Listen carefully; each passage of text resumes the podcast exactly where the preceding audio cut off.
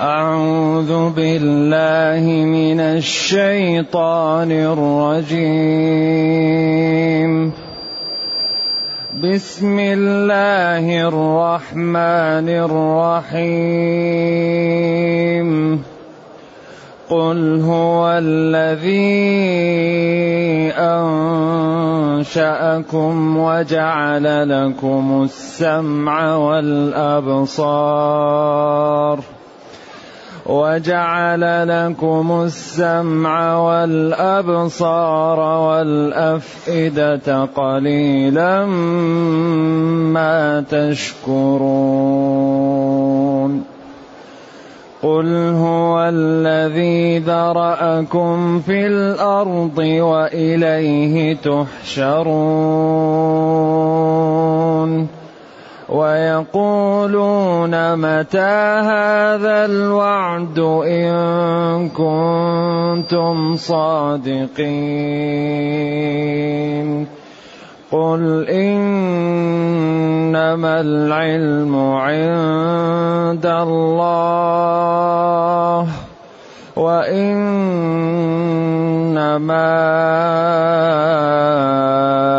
أنا نذير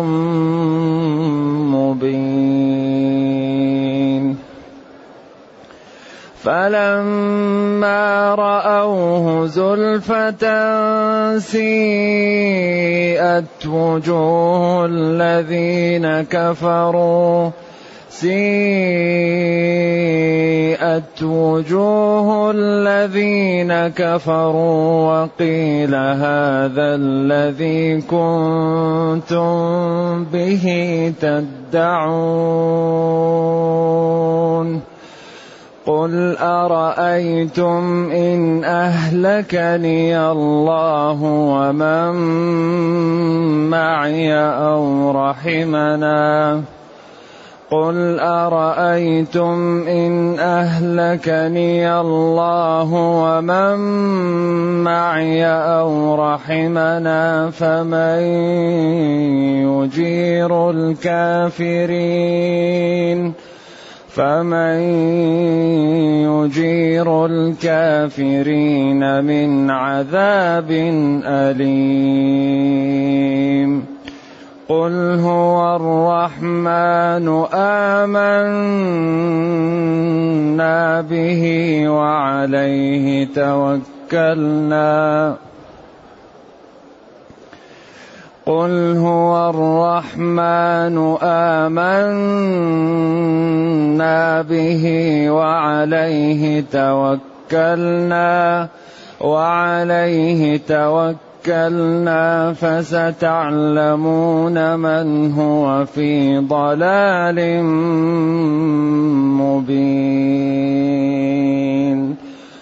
قل أرأيتم إن أصبح ماؤكم غورا؟ قل أرأيتم إن أصبح ماؤكم غورا فمن يأتيكم فمن ياتيكم بماء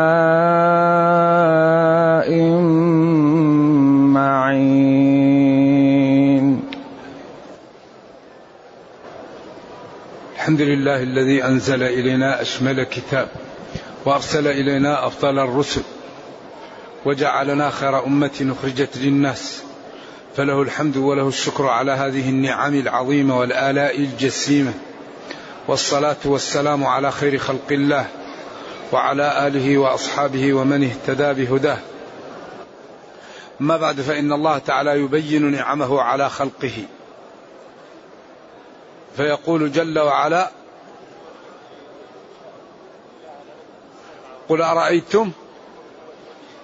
قل هو الذي أنشأكم.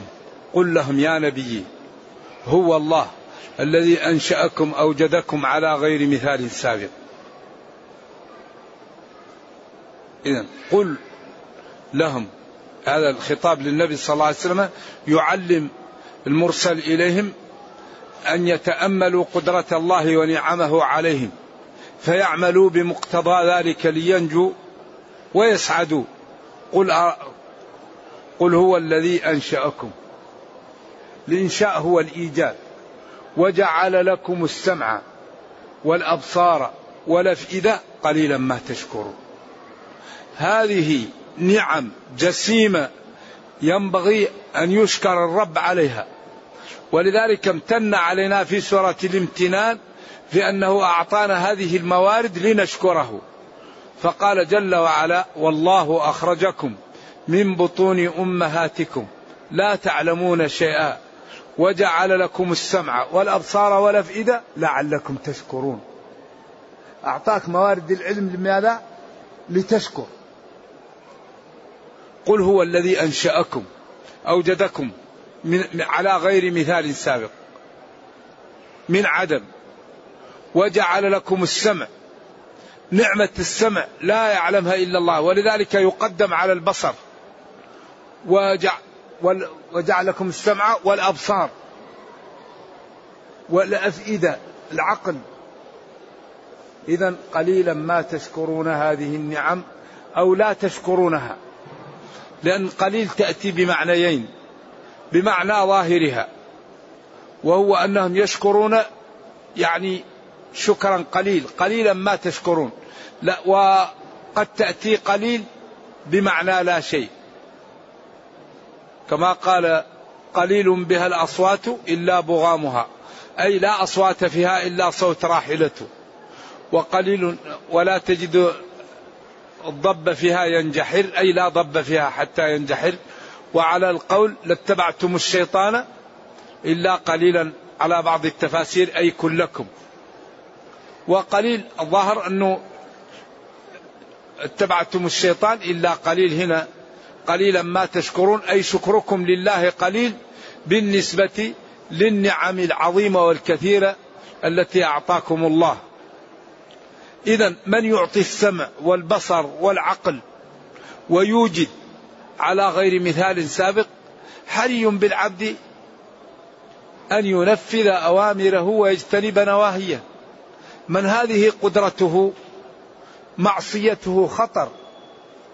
من هذه قدرته شكره يدل على المروءة وعلى العقل وعلى العقل. وربنا كريم ويقول لئن شكرتم لأزيدنكم. إذا يبين من أعطاكم السمع والبصر والعقل وأوجدكم. إذا قليلا ما تشكرون قليل شكركم لربكم على هذه النعم العظيمة. ولذلك قال العلماء شكر السمع أن لا تسمع على الحرام لا تستعمل هذا إلا فيما أحل الله. أو أوجبه. أو ندب إلى سماعه. لا تسمع الحرام. شكر البصر لا تنظر إلى الحرام. شكر العقل لا تفكر إلا في الحلال لا تفكر في الحرام. هذا هو الشكر الحقيقي أن تستعمل نعم الله في طاعة الله.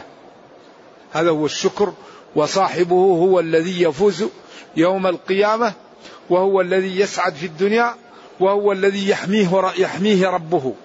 لأن الذي يطيع الله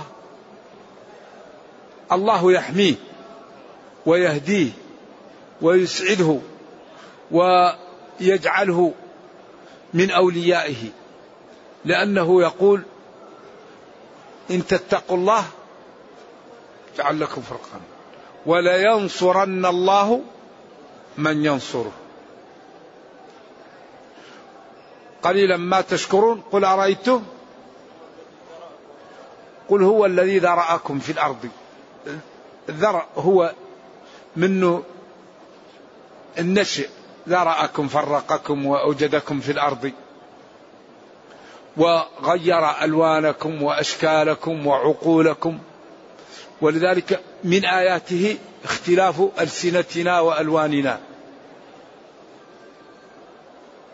أنشأكم وأوجدكم في الأرض وإليه تحشرون. وهذا فيه تخويف. ذرأكم في الأرض وأرسل لكم الرسل وأعطاكم العقل وجعل أعماركم رأس مال لكم والتجارة فيها صفقة بينكم وبين ربكم.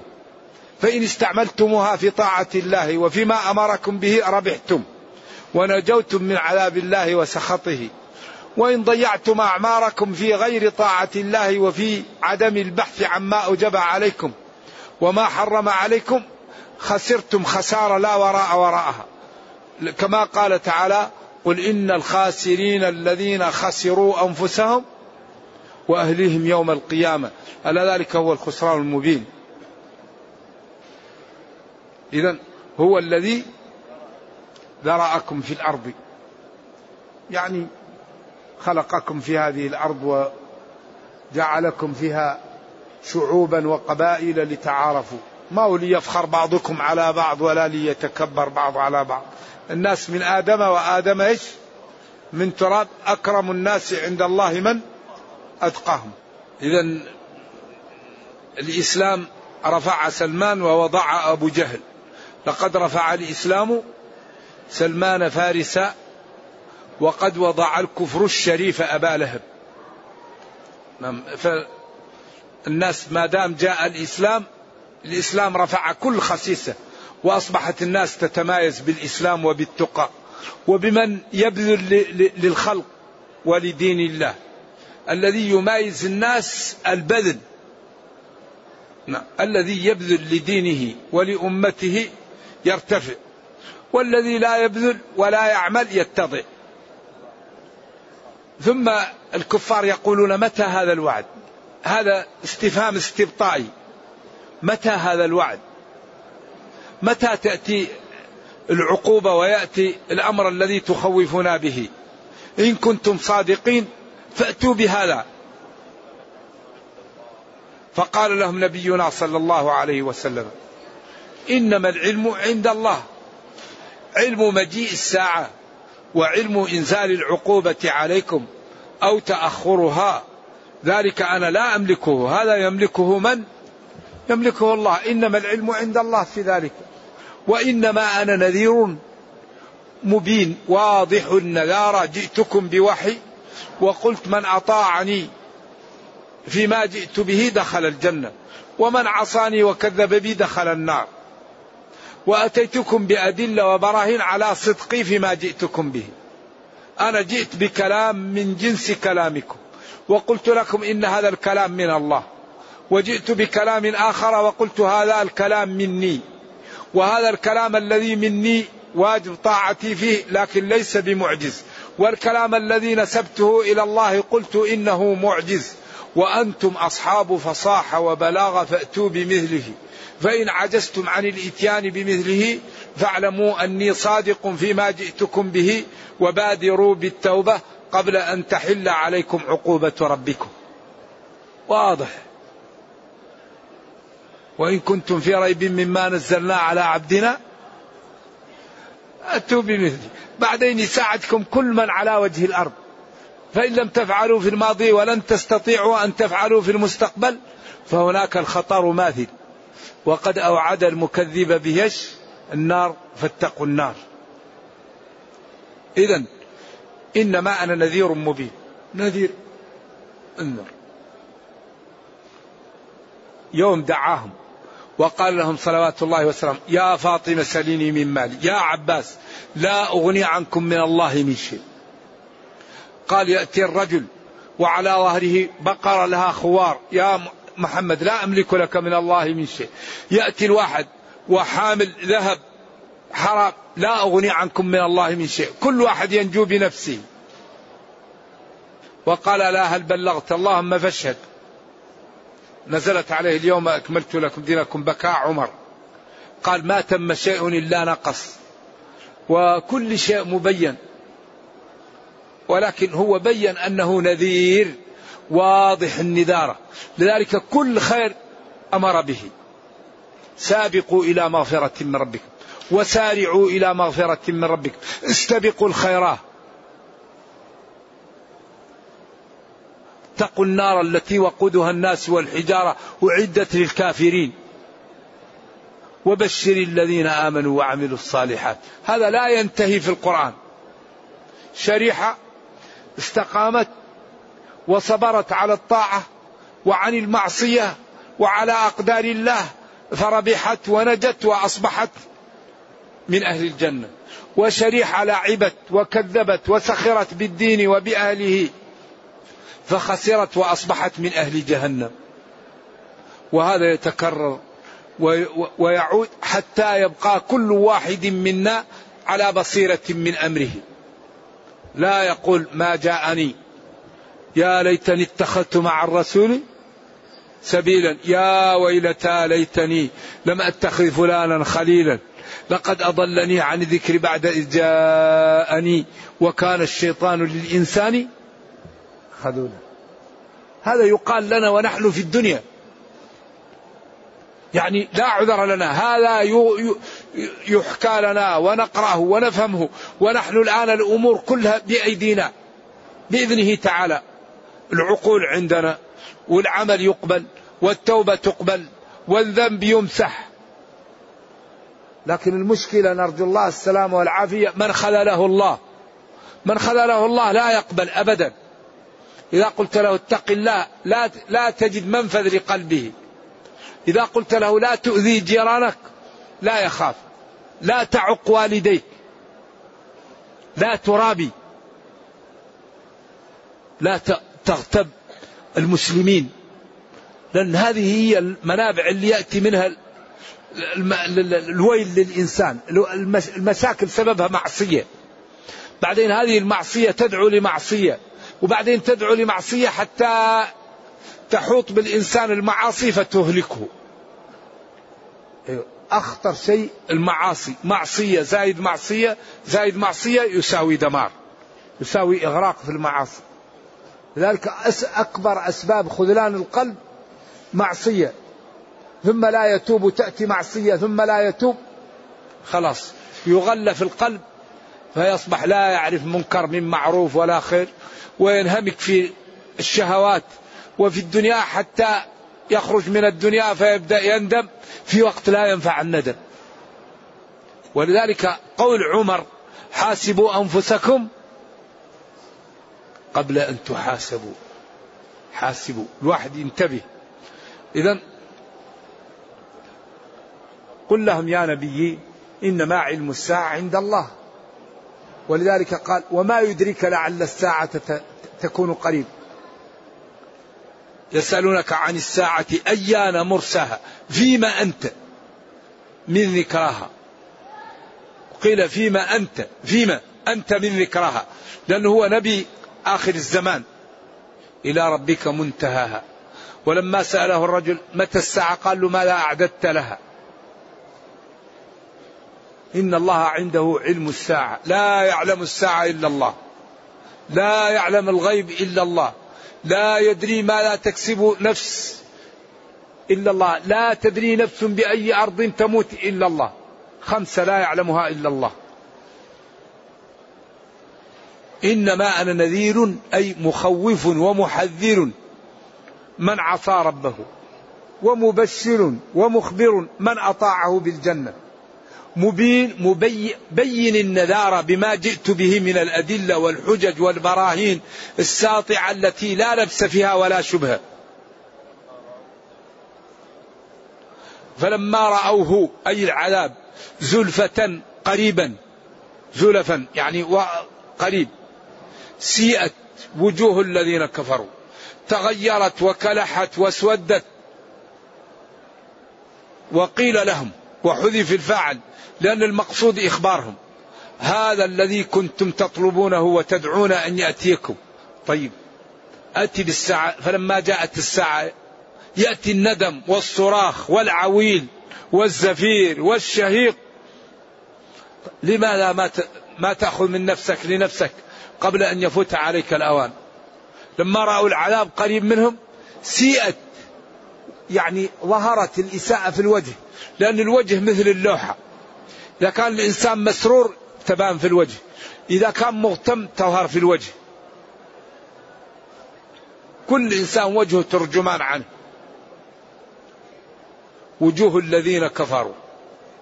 بخلاف المتقين. يفرحون تأتيهم الملائكة سلام عليكم بما صبرتم فنعم عقب الدار. هذا يوم الكرامة لكم هذا يوم المنزلة هذا يوم الاحترام هذا يوم الرفعة هذا يوم العزة للعطش في الدنيا وللتجافي عن المضاجع ولبذل المال في ماكنه. فلا تعلم نفس ما أخفي لأولئك الذين صبروا في الدنيا وأطاعوا ربهم من قرة أعين جزاء جزاء بما كانوا يعملون. لم يترك القرآن لبس للقضية. ثم بين لهم اخبروني أيها الكفار إن أهلكني الله ومن معي من المؤمنين أو رحمنا وأخر هلاكنا. إذا حصل هذا أو هذا. فمن يجير الكافرين من عذاب أليم؟ من يمنع الكافرين من عذاب واقع عليهم من الله لا مرد له وهو موجع وواقع بهم لا محالة. إذا كون أني أنا أموت أو أحيا أو أؤخر أجلي أو لا يؤخر هذا أمر. أنتم لكم عذاب ولا بد أن يقع لكم لأن الله كتبه عليكم ولا راد له ولا يجيركم أحد من العذاب. إلا إذا بادرتم إلى التوبة قبل أن تنتهي آجالكم. قل لهم يا نبي هو أي المعبود بحق الرحمن الذي رحم الخلق كلهم. الكافر يرحمه والفاجر والمسلم والضعيف والقوي كل الخلق يرحمه الله ويغذيه الرحمن. آمنا به نحن المسلمين. وفي مقدمتنا نبينا صلى الله عليه وسلم وعليه توكلنا اعتمدنا عليه في أعمالنا بعد قيامنا بالأسباب. فستعلمون هذا مستقبل. من هو منا ومنكم في ضلال واضح لا لبس فيه.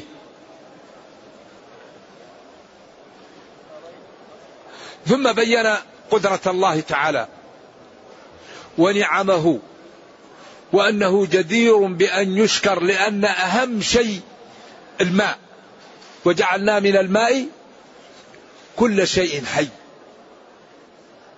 لذلك إذا عطش الإنسان لا يجد شيء أهم عليه من الماء ليشرب. قل أرأيتم اخبروني. إن أصبح يعني الصباح هو بداية النهار. ماؤكم الذي تشربونه وتطبخون به وتغسلون به وتنتفعون به غورا نزل في الأرض آلاف الأمتار. فأصبحت الدلاء لا تصل إليه والحفر لا يصل إليه. غار غار الماء. نزل أو نشف.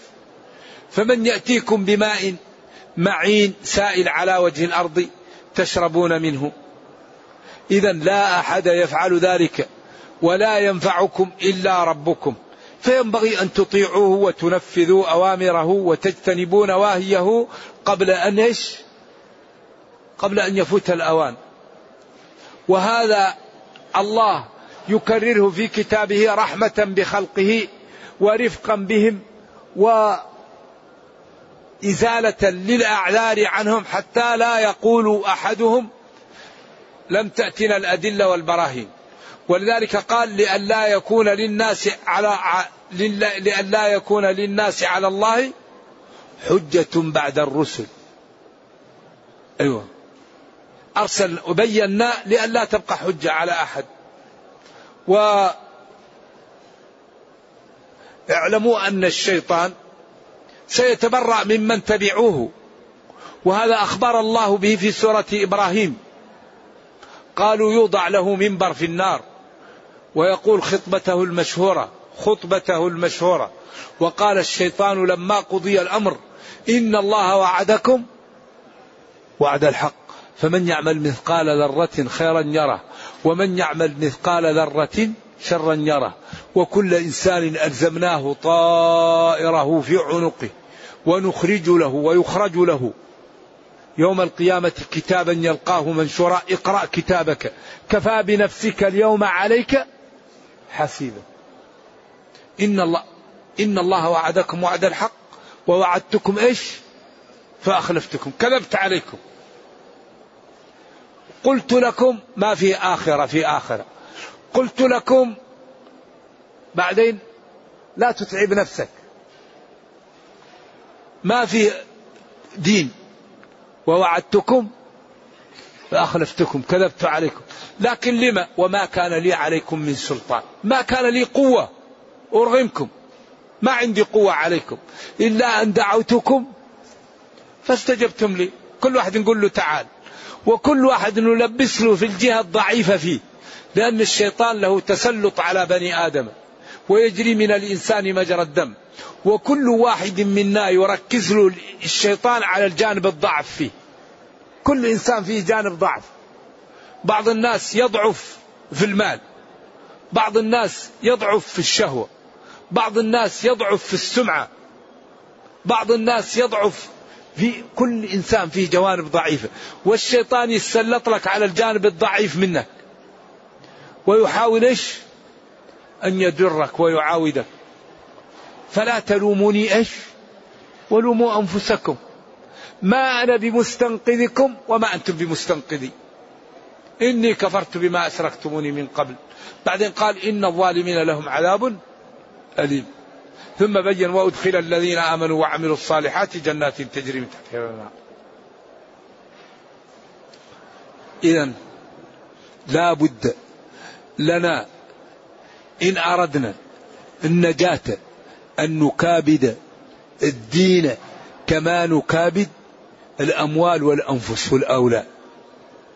لا بد أن نهتم بديننا كاهتمامنا بأموالنا وأولادنا. إن أردنا النجاة ولا نجعل الأموال والأنفس مقدمة على الدين. الله جل وعلا يقول إنما أموالكم وأولادكم فتنة. بعدين قال والله عنده أجر عظيم. ما تجدون من المتع في المال والولد أعظم منه ما عند الله من الأجر. لو اتقينا الله في المال والولد. ولذلك ربنا كريم ولا يضيع أجر من أحسن عملا ومن أطاعه أصلح له دنياه وأخراه. نرجو الله جل وعلا أن يرينا الحق حقا.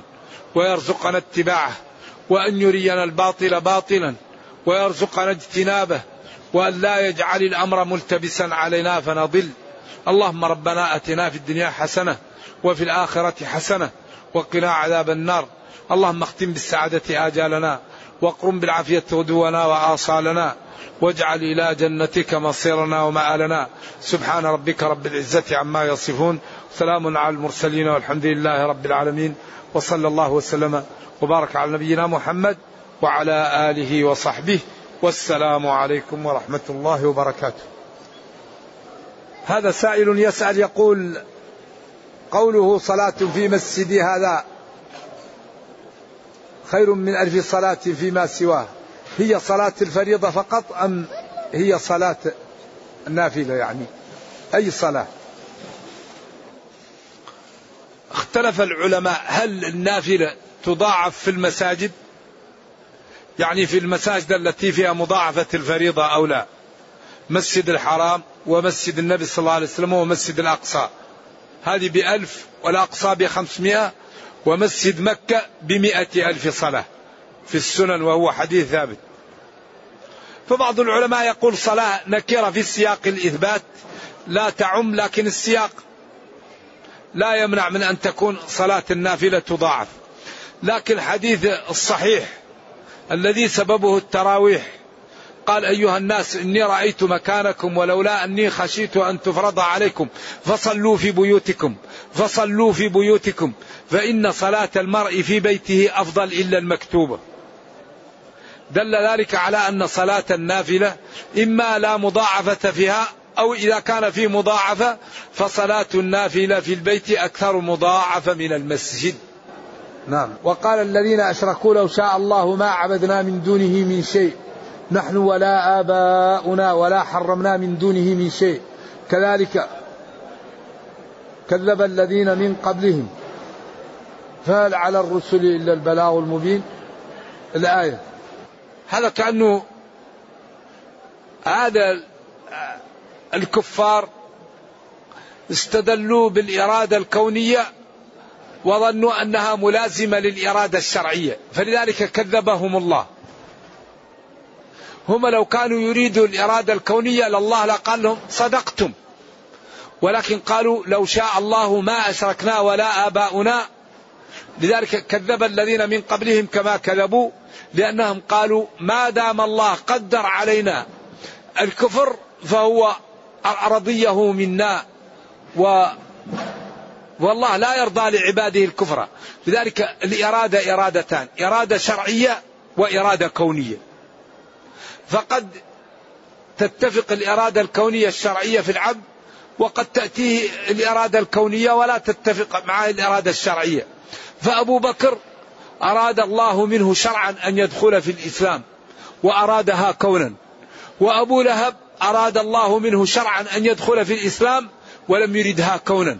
فحجبه عن الإيمان ولذلك سمع الله يقول تبت يدا أبي لهب وتب ما أغنى عنه ماله وما كسب سيصلى نارا ذات لهب ولم يستطع أن يقول لا إله إلا الله. ولذلك الملك يرسل ويكتب شقي أو سعيد. فإذا كتب شقي صاحبه لا يقبل الخير. وإذا جاءته الرسل يكذبها. وإذا جاءه الدعاة يسخر منهم ويحتقرهم. وإذا رأى مصلي يقول هذا يضيع وقته. والذي كتب له سعيد مهما عمل سيستقيم وسيطيع الله وسيرجع. ولذلك هذا هو الذي يخيف العلماء والعقلاء. ما الذي كتب لنا في اللوح المحفوظ؟ كل واحد ينبغي أن يخاف. ما الذي كتب لنا وما عندنا إلا نسأل الله العافية وأن يجعلنا ممن كتبت له السعادة ونعمل. اعملوا فكل ميسر. اعملوا. قال له أتراه يدعوني ويقفل الباب دوني؟ قال له إن منعك حقه فعدل. أنت تصرف المالك في ملكه لا يعد إيش؟ ظلما. نرجو الله أن يكتب لنا السعادة. هذا مخيف جدا. يقول ما التقدير الحق في في خبر لا في قوله لا في كلمة التوحيد حيث إن بعض العلماء قدره حق وسيبويه يقدره كائن. لا معبود بحق. أيوة لا معبود بحق. لأن المعبودون المعبودين كثير. فيه اللات والعزى وفيه الشهوة وفيه ناس يعبدون البوذا وناس يعبدون يعني فكل بلد يعبد لا معبود بحق إلا الله لا معبود بحق إلا الله هذا هو نعم هذا الذي يقدر نعم. يقول ما نصيحتكم لي ولأمثالي؟ إني أطلب العلم منذ سنوات وأشعر أن جهودي لم تثمر الثمرة الموجودة. هل أتجاوز العلم وأتفرغ للعبادة وجزاكم. أكبر عبادة طلب العلم. لا يوجد شيء أفضل من طلب العلم وبالأخص فروض العين. الذي يبيت قائم الليل أفضل منه الذي يبيت يقرأ نوافل العلم. لأن العلم هو الذي به تفرق بين الحلال والحرام وبين السنة والبدعة وبين الإخلاص والرياء. وهو الذي به تحصن نفسك.